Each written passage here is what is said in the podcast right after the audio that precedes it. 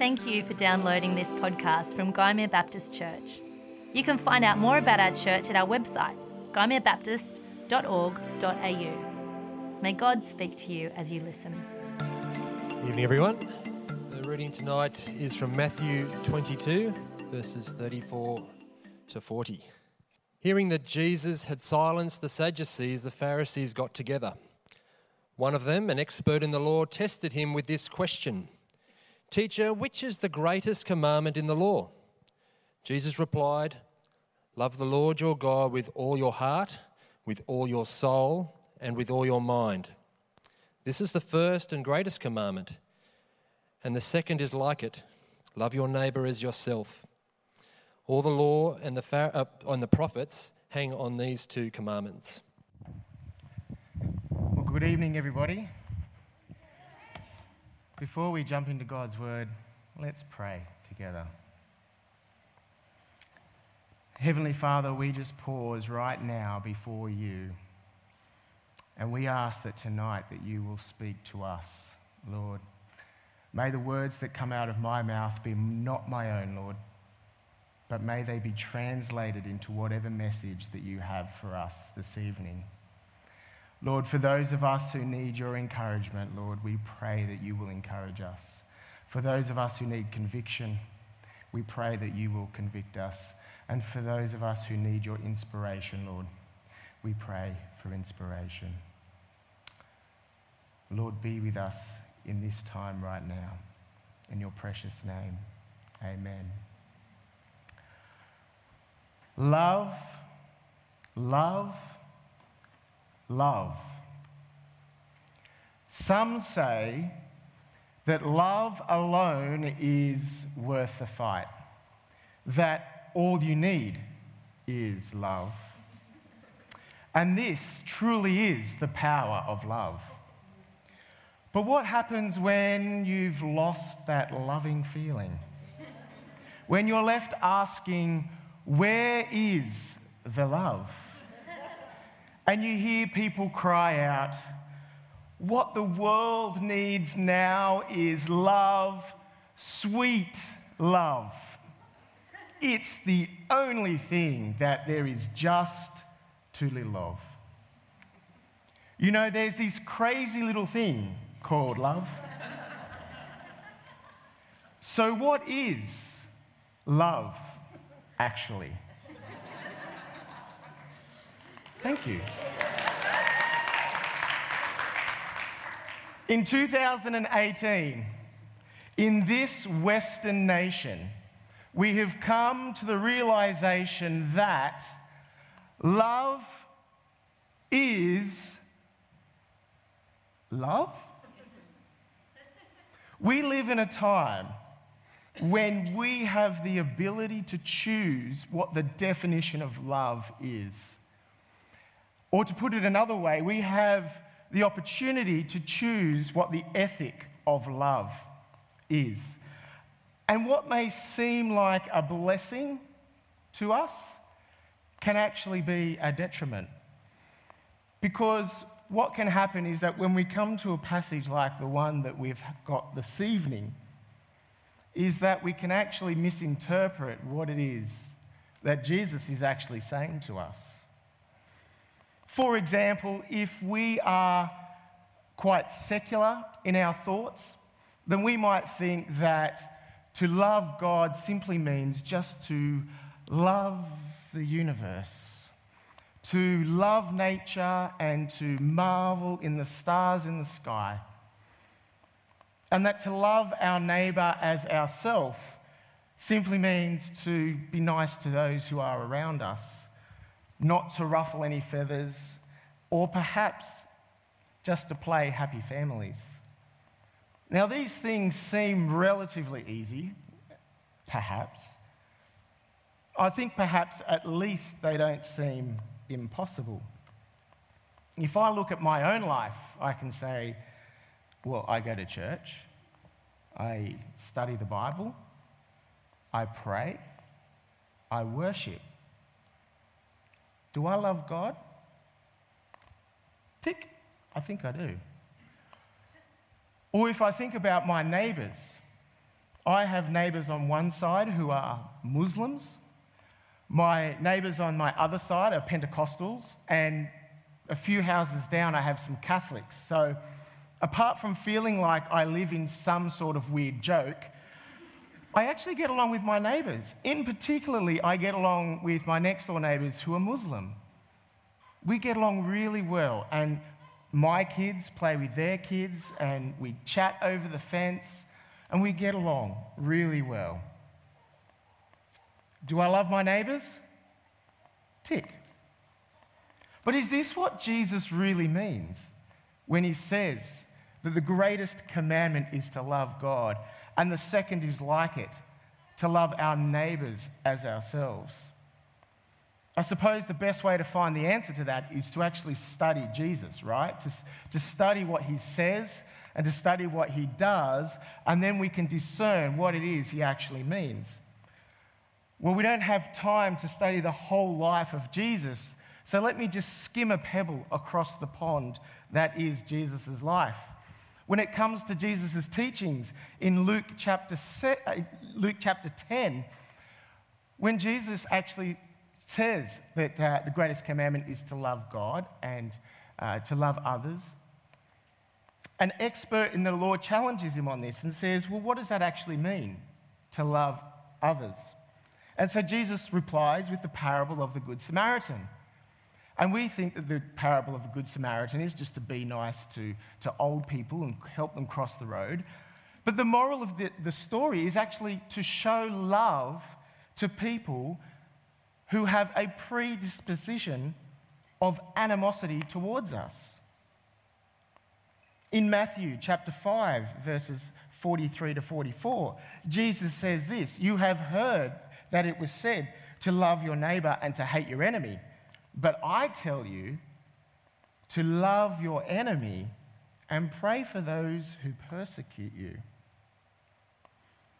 It seems to be that Jesus is setting this incredibly high standard, dare I say, impossible standard, about what it means to love others. But what about his actions? What did Jesus' actions actually say? In the Gospel of Matthew that we're looking at this evening, Matthew is a tax collector one who is despised by his own people. He is the one who collects taxes from his own countrymen and gives them to the Roman emperor. Tax collectors are also renowned for skimming off the top and putting it in their own pockets. So, to be a tax collector is to be at the bottom of the barrel. And Jesus comes to Matthew and says, Come, follow me. No judgment, no rebuke, no condemnation. Or perhaps let's look at the Samaritan woman at the well in chapter 4 of John's Gospel.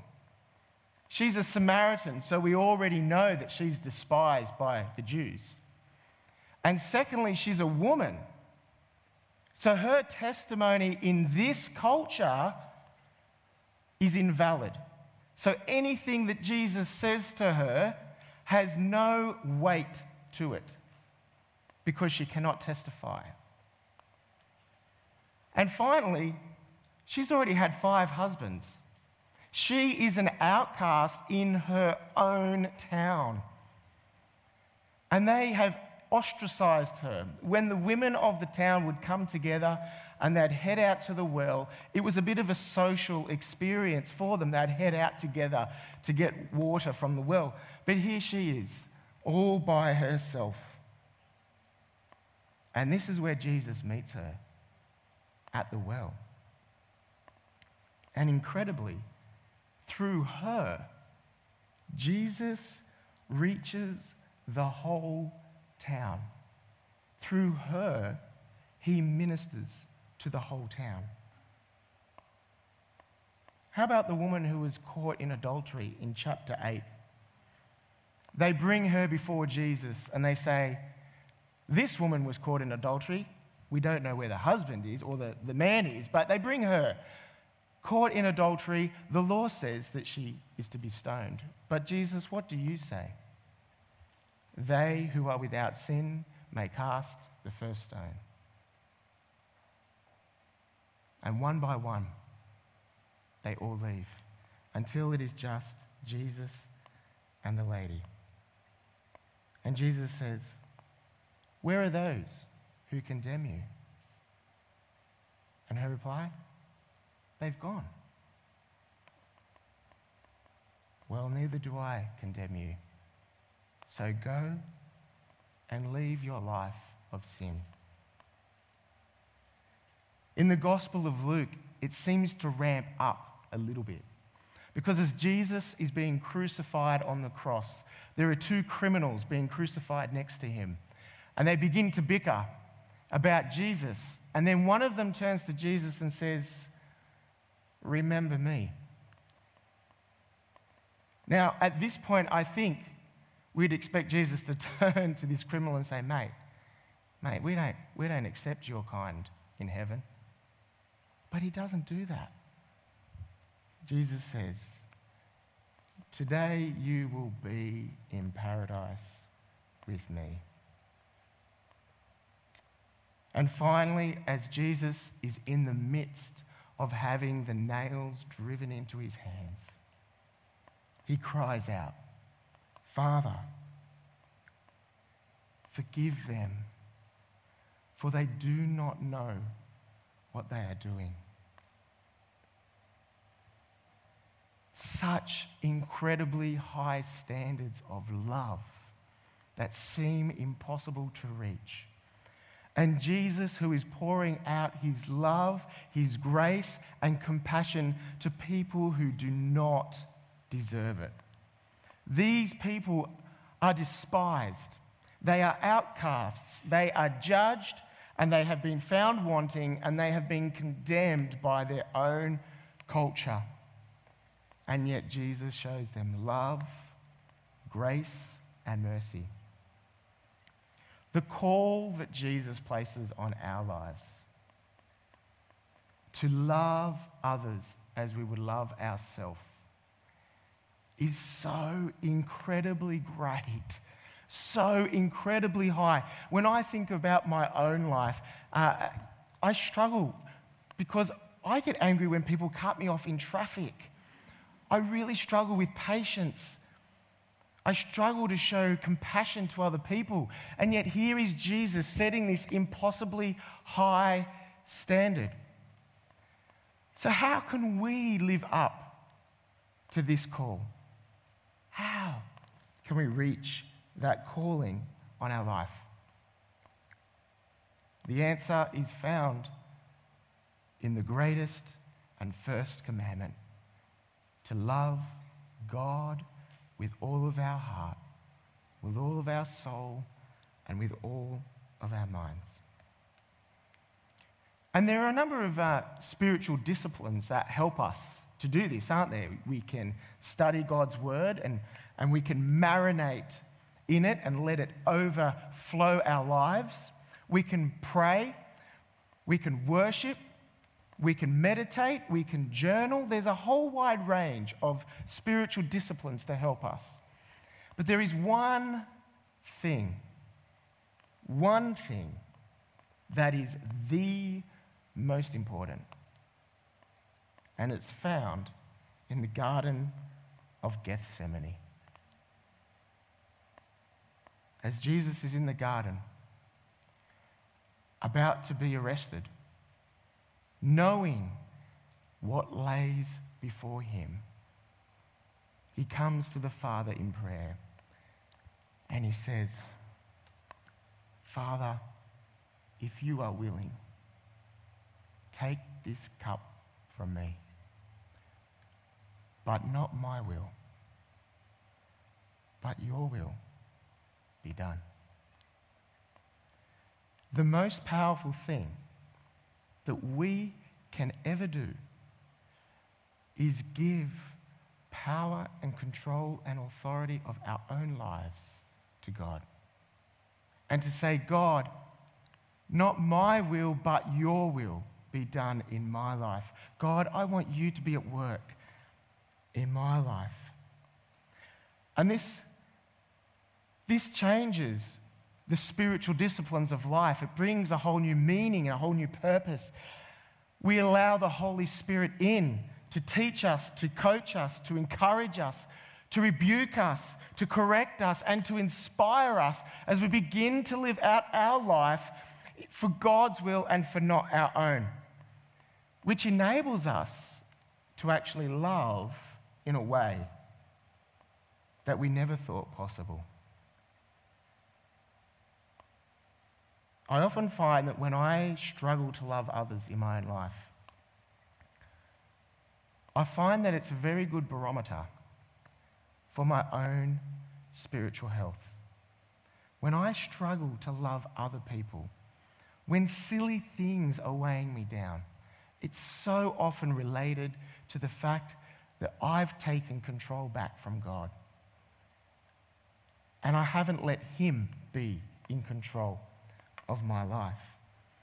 You see, allowing God to take control of our life and to long for His will to be done in our lives. It's not a rule that we should live by, it's actually part of God's design. It's part of God's plan for humanity. We are designed to love God in a way that seeks His will in our own life. And in doing so, we are empowered to love others in a way that we never thought possible. When I was a toddler, still in nappies, my earliest memory of life was my parents fighting. My dad leaving. My parents were divorced at such a young age, and as a young child, I can remember thinking, why is it that other people have, seem to have at least anyway, a mum and a dad, but I've only got a mum? And as I grew older, this question loomed, and I had an on and off again relationship with my dad. I would attend, like, I'd go to his house uh, every second weekend and spend time there. But as the years went on, I got to my senior year in senior years in high school, a time when we should be preparing for our HSC and have no other distractions in life. My mum called me to the kitchen table and she said, um, Something I need to tell you. She said, um, your, your dad has, has been arrested. I thought, oh, Okay? And he's been charged, and he's already been to trial, and he's been found guilty, and he's going to spend the next 13 months in jail. That's something pretty heavy to drop on a kid in one hit. I couldn't believe that all this time it had been something that had been hidden from me, that I had no idea that this was going on in my father's life.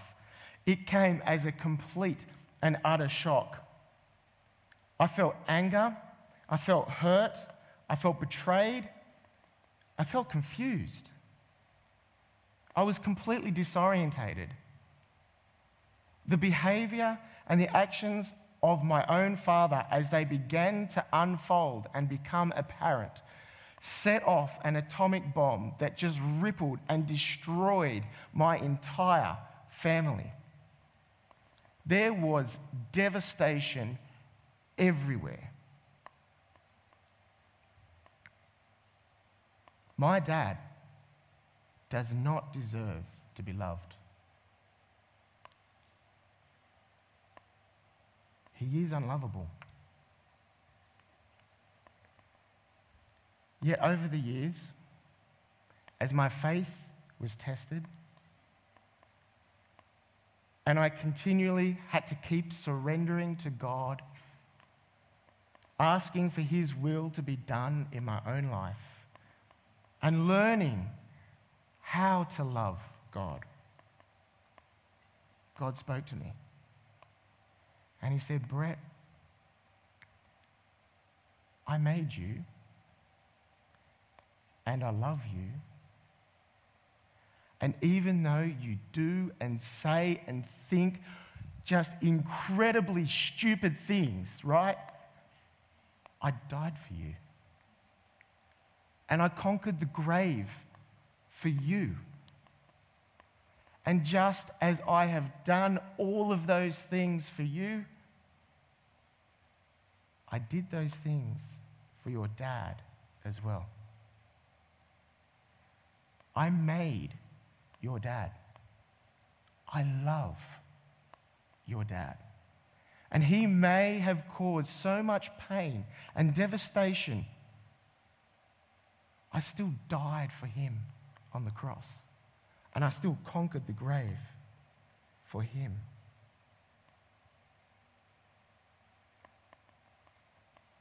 Loving my dad was not an easy thing to do. And it also does not mean that I accept his behavior or actions. And it also doesn't mean that his actions and behavior are without consequence either. Just because we forgive and we love does not mean that we condone other people's behavior. There are consequences consequences of trust, amongst other things, that then come into this new relationship. But by God's strength, by God's conviction, His patience, and His grace, by loving God first and surrendering all I have to Him, I was able to love the unlovable. As my dad was suffering uh, from the effects of terminal pancreatic cancer a number of years ago, it was an absolute joy of mine to sit down with my dad and to say, Dad, I love you and I forgive you. And the only way I can do that is because of Jesus. It's because of Jesus, Dad.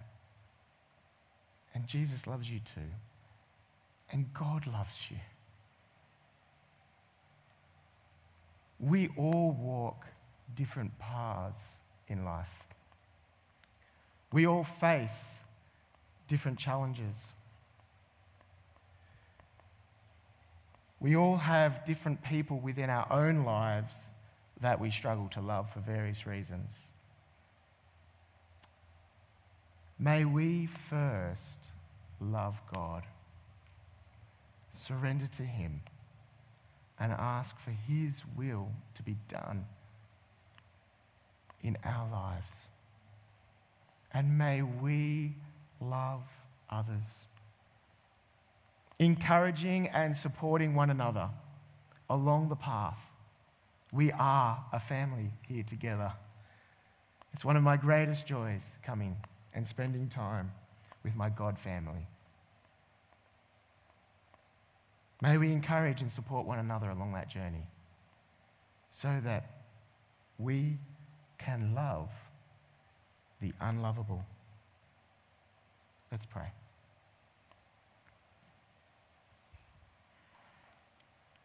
Heavenly Father, we just thank you for being a God who is love.